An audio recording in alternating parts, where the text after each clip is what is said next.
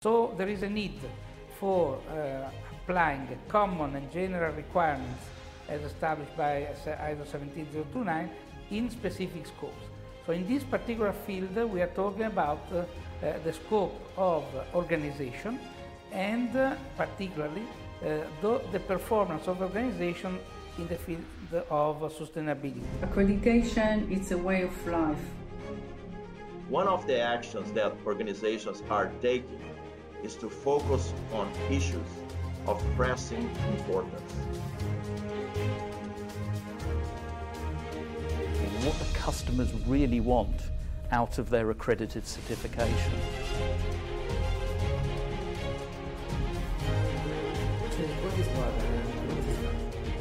I believe we have an impact on everyday's life.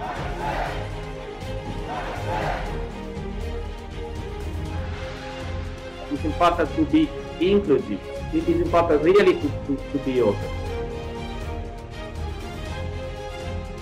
And that will be one additional way to ensure that the voice of industry and user is heard and recognized.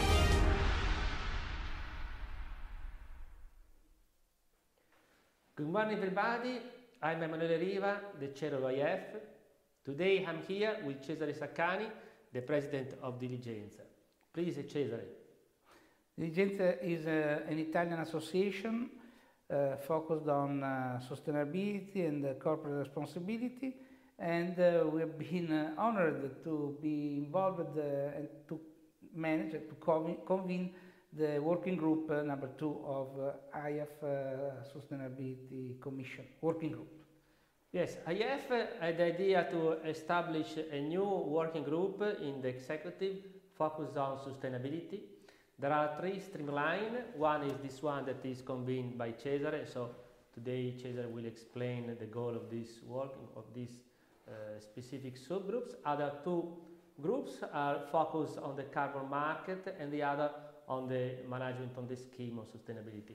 So the idea is of, IAF was to have an advisory committee, advisory group of people open to stakeholders, open to people also outside IAF in order to have ideas, to connect it, to be, to be uh, in, in the good position to understand what is sustainability and also to, to change the market on sustainability. So, Cesare, which are the, which is this uh, working group that you are dealing, with which are the main topics that uh, the working group is managing? Well, the um, most important objective of this group uh, is to uh, explore and to highlight and to study and to propose uh, documents and position paper in the field of uh, corporate sustainability information. Uh, why? Because uh, there is an increasing demand worldwide uh, on this type of information coming from the regulatory framework, coming from different stakeholders, financial institutions like banks and investors, buyers, and also public bodies, so, and also in tendering procedures. So, so there is an increasing demand for accurate, reliable, credible, and comparable information on sustainability of different of organizations. So is it correct? Can we say that this sustainability information can be considered as a claim? Is it correct to uh, to, to, define this this part of conformity assessment activity as a, a verification of claims? Uh, yes, absolutely, because um, both of them, I, I, would say that first of all, we need to uh, um, realize that uh, there is a, a, a convergence uh, worldwide on the regulatory framework as regard to ESG ratings and uh, sustainability reporting. Uh, both of them can be considered as uh, two different sides uh, of a single coin. And uh, what makes them different from other type of claims? number one is the fact that the requirements and this type of information on sustainability must be based on performance. So there is an important uh, issues related to the performance of a company. Which type of performance? The main perform, the most important performance is risk. Risk, uh, as OECD uh, established uh, 10 years ago, risk of adverse impacts on organization and their stakeholders due to sustainability. Uh, aspects such as governance, social, health and safety, environment, uh, and business ethics. So there is an increasing uh, demand for this type of claims to be verified and to be provided to stakeholders in a reliable and credible way. So, following your, your, your, your idea, so if this is a claim, the standard used in for the verification, of validation of claims is 1720, ISO 1729. So uh, this should be the correct uh, standard that has to be used in this area. Uh, I can understand that is a new standard, is new one, so there is not so much experience. Also, the, the, the culture and the knowledge of the accreditation body and the market, of course, is not high as in other standards. It's easy to speak about certification product, certification person, but of course, when you're entering a new field is always difficult, is a challenge. However, we can say that uh, this is the standard that's suitable for this kind of activity because, as you said, is a evaluation of a performance. So it's not evaluation of the characteristics of, of, of something, uh, but is really uh, the evaluation if the claim given by, in this case, by an organization is correct or not. So uh, we can agree that 1729 uh, is the correct uh, Uh, document for this activity. So, uh, which are now, uh, we are using now this 1729 that is underlined a lot the involvement of stakeholders because if you have a claim and this claim has to be verified, you need to have the endorsement of stakeholders, you need to have to the, the knowledge of the market, uh, and the market has to recognize the value of the claim. So how is working in this, uh, in this area?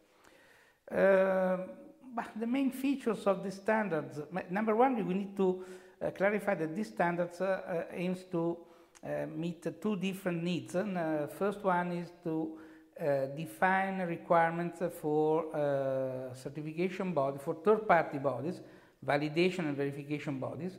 and secondly, from this angle, most importantly, um, the evaluation of programs, because ISO 17029 requires a program. Uh, this is the original part of this standard uh, if compared with other standards uh, used uh, for accreditation such as 17021, ISO 17020, and so on and so forth. Uh, this program requires uh, a program to be applied. Why a program? Because there are too many different types of claims and the uh, scope of this standard covers uh, product, processes, um, services and organizations.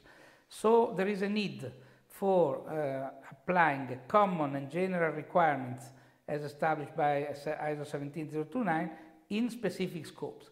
So in this particular field, we are talking about uh, uh, the scope of organization and uh, particularly the, the, performance of organization in the field of sustainability. And again, in terms of performance. So uh, this makes original this standard. I would say in a few minutes the, the, main features of this standard. Number one, um, the standards define uh, very well uh, the process to uh, evaluate a claim in different phases. Uh, secondly, uh, it establishes and requires program to define the competencies of uh, uh people conducting a, an audit. And thirdly, uh, the um, decision process and the requirements for validation verification bodies. So these three are the pillars. I would say that um, in, the, in this particular field, the most important features is having a robust audit. Uh, conducted by a competent person. Robust means uh, uh, Uh, that if we need, to, if we talk about risks few, uh, with uh, or, or, better, risk having a, a, future impact on the organization and their stakeholders, part of the audit must be carried out at site. So this is, in my opinion, the cornerstone of this part, in this particular field. May not be necessary in other fields, but in this particular field, the audit must be conducted at site by competent person. And ISO 17029 meets these uh, requirements and cover very well these requirements. So in, this area is very easy to, to do greenwashing. So the main risk is the greenwashing. And uh, this is, is important that we have a, a robust uh, standard recognized worldwide as ISO 17029, a, a robust accreditation program, scheme, recognized by the stakeholder, developed with all, all the, all, all, the members, in this case members of IAF, and uh, a scheme, requirements and the rules that are applied in the same way worldwide. So this is also the role of accreditation at the end. We as accreditation body, we guarantee that uh, things are doing in, in, a well, in well way, so they are well managed, uh, that there is a trust in what the conformity assessment body is doing. So we, we provide the trust that things are managed correctly. And of course, the trust is important for the person that will use the, the claim, they will use this with declaration. As, as you can imagine, banks, uh, investors, uh, and so on. So the, the trust is the key element that will make a link between the activity that has to be done and the accreditation body that guarantee the, the, the role of the certification body. So uh, it's important to underline that uh, without the trust, we will have no, no value. And it's important also because in this field, we are entering uh, in connection with regulators. Uh, in Europe, we know that there is a directive, the CSRD directive, Maybe I give you uh, the opportunity to, to, explain just a bit uh, why it's so important uh, the connection between what we are doing now and the directive in Europe and also in other countries. But Europe in this moment is the first one that is starting. Uh, well, uh, uh, in Europe, the directive 2020-2464 has been approved right on December 22nd and uh, it's going to introduce an important um, uh, rule for uh, uh, corporate and organization. Because step by step from big companies to small and medium enterprises, I mean from companies with more than 500 people to companies with more than 50 people, in few years will be requested to prepare corporate sustainability reporting in compliance with internationally um, recognized standard. In Europe, the standard setter, mandatory standard setter recognized by the European Commission is EFRAG, and they are preparing the standard ESRS. But other standards are uh, working worldwide, such as GRI or IFRS in the Anglo-Saxon world. Um, but most importantly, beyond preparing a sustainability reporting, the uh, CSRD directives requires uh, to have a third-party uh, conformity assessment of such uh, report. And this uh, third-party assessment must be conducted by three different, different type of subjects, auditors, audit firms, and accredited bodies.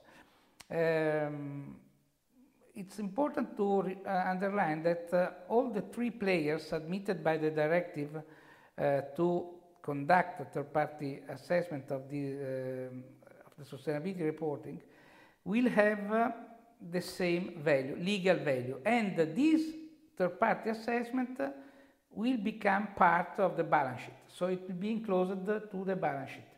So profit and loss, balance sheet, and and note. Uh, and the fourth document will be the sustainability reporting. Therefore, it will become very important and up beyond, uh, at present, uh, the, the market, the European market of, for this type of um, assurance is estimated roughly in 40,000 companies, but it must be underlined that all these 40,000 companies will, will be requested also to explain what they are doing in their supply chain. So it means that uh, there will be a, a, a, further chain of trust, uh, using your word, because we will need, uh, and companies will need to provide information about uh, what they are doing to prevent risks uh, down the supply chains that may have impacts on themselves and their stakeholders. So there will be an important uh, evolution, and then I would say I would conclude, uh, and I would not forget the relevance of uh, the effort of the European Commission in combining uh, this directive already approved with an, a directive that will be uh, approved probably within the end of this year, introducing a mandatory due diligence on organizations. So these are twin directives that must be read jointly because both of them requires any, um, an assessment, a third-party assessment on uh, organizations and mandatory due diligence on their supplier uh, as regards to social, environmental, and other aspects. So this will create uh, a, a, huge and increasing demand for this type of information to be verified according to a um, robust uh, infra quality infrastructure means I mean uh, standardization, accreditation, and mm. third-party conformity assessment. Uh, it's important now to, to understand that uh, Europe uh, started with this, these, these twin directives, as you said, but it's not the only one. So now other regions uh, are looking at this uh, example, this model, and it's important that uh, we, we set now the rules that will be used also for the, from, from the others. So this is historically is a moment very important because we are putting the the base, I guess, for, for the future legislation also in other, in other continents, in other regions. So it's important that we follow carefully what's happening now in, in Europe. So, and, and what, what could be, for example, the, the benefits for the buyers for this kind of uh, declaration? uh, I, I, would say that the IAF is playing a crucial role uh, from this perspective because uh, the type of information and the type of accuracy, reliability, and credibility of sustainability information will have a huge impact on, uh, on international trades and also in international investments. For instance, if an Italian buyer needs to have reliable information on a Chinese supplier or an Indian supplier or a Brazilian supplier, there is a need to have a local uh, body uh, conducting a, an assessment on a local company, on a local supplier, and this type of information should be acceptable for the European market. So whenever you need to select a buyer or whenever you need to invest money, European money, uh, in uh, extra EU companies or vice versa, there will be a need for this type of information. And uh, the role of IAF is crucial because the role is exactly to create a common framework uh, for different uh, companies in different uh, areas uh, worldwide and exactly on the, because IAF may ensure the mutual recognition of results of conformity assessment. This will be very important to create a common uh, platform for bilateral trade, multilateral trade and uh, investment. Uh, it's important. So, also in this case, even if the, this directive is just limited to Europe, the, the, the contamination in the market is not just only European, but it's also outside, outside the border of Europe. So, it's important to understand that it's not a, a matter for Europe; it's a matter worldwide. But this is for the private investment. Do you think that uh, this could be also have an effect for the public procurement? Uh, at least we are now, we are in, in Italy, we are in Accredia. There is a huge legislation in Italy, at least for the public procurement. So it could be interesting to see if there is maybe a possible connection also to the public uh, procurement. Uh, absolutely yes, because in Europe, uh, uh the re uh, European regulation on public procurement is now moving towards the green public procurement and green public procurement means uh, uh, to uh, select, or to, first of all, to introduce criteria, and secondly, to select counterparts on the basis of social, environmental, and other aspects, for instance, health and safety, or also business ethics and governance. So, uh, from this angle, uh, more and more regulation uh, will introduce in the tendering procedures criteria uh, to address uh, purchasing processes and tender process, procedures on towards sustainability. In Italy, we have a very good example because in Italy, for the first, I, in my opinion, as far as I know, um, there is the first legislation introducing in an Italian uh, uh, tendering procedure law, uh, the so-called CAM, so environmental criteria to select companies. And for instance, in uh, the first um, uh, regulation as, as, as regards to construction, it has been introduced a, um, a, a specific criteria require, a, uh, a requirement, uh, requiring uh, or adding a value for those uh, bidders having a third-party validation of their ESG rating on the basis of ISO 17029 issued by an accredited body. So the, in Italy, this is the first time, as far as I know, uh, in Europe that uh, the regulation on uh, public tender reward companies having this type of uh, third-party conformity assessment. And I would say that the Ministry of Economic Development uh, has been doing a very relevant uh, job in this. Yes. So, to conclude, IAF is about to publish the, this position paper, this brochure, that will help understanding better what's going on in this area on sustainability, specific for the claims. It was not easy. Maybe it, uh, it's months that we are working on this document uh, with the involvement of many stakeholders. And uh, also it was difficult to make clear which was the, the meaning also 1729, why it's important the, the claim in this, in this field, why to use a program or not. So are, we had a lot of discussion. So However, I'm happy that uh, we are very close to the publication of this document that will be very useful. I don't know if you want to give short uh, final remarks uh, on.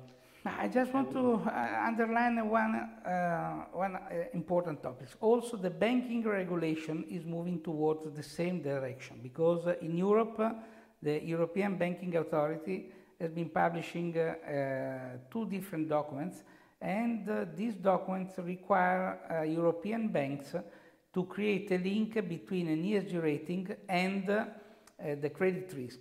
And this will become mandatory from 2024, so many banks are moving in this way.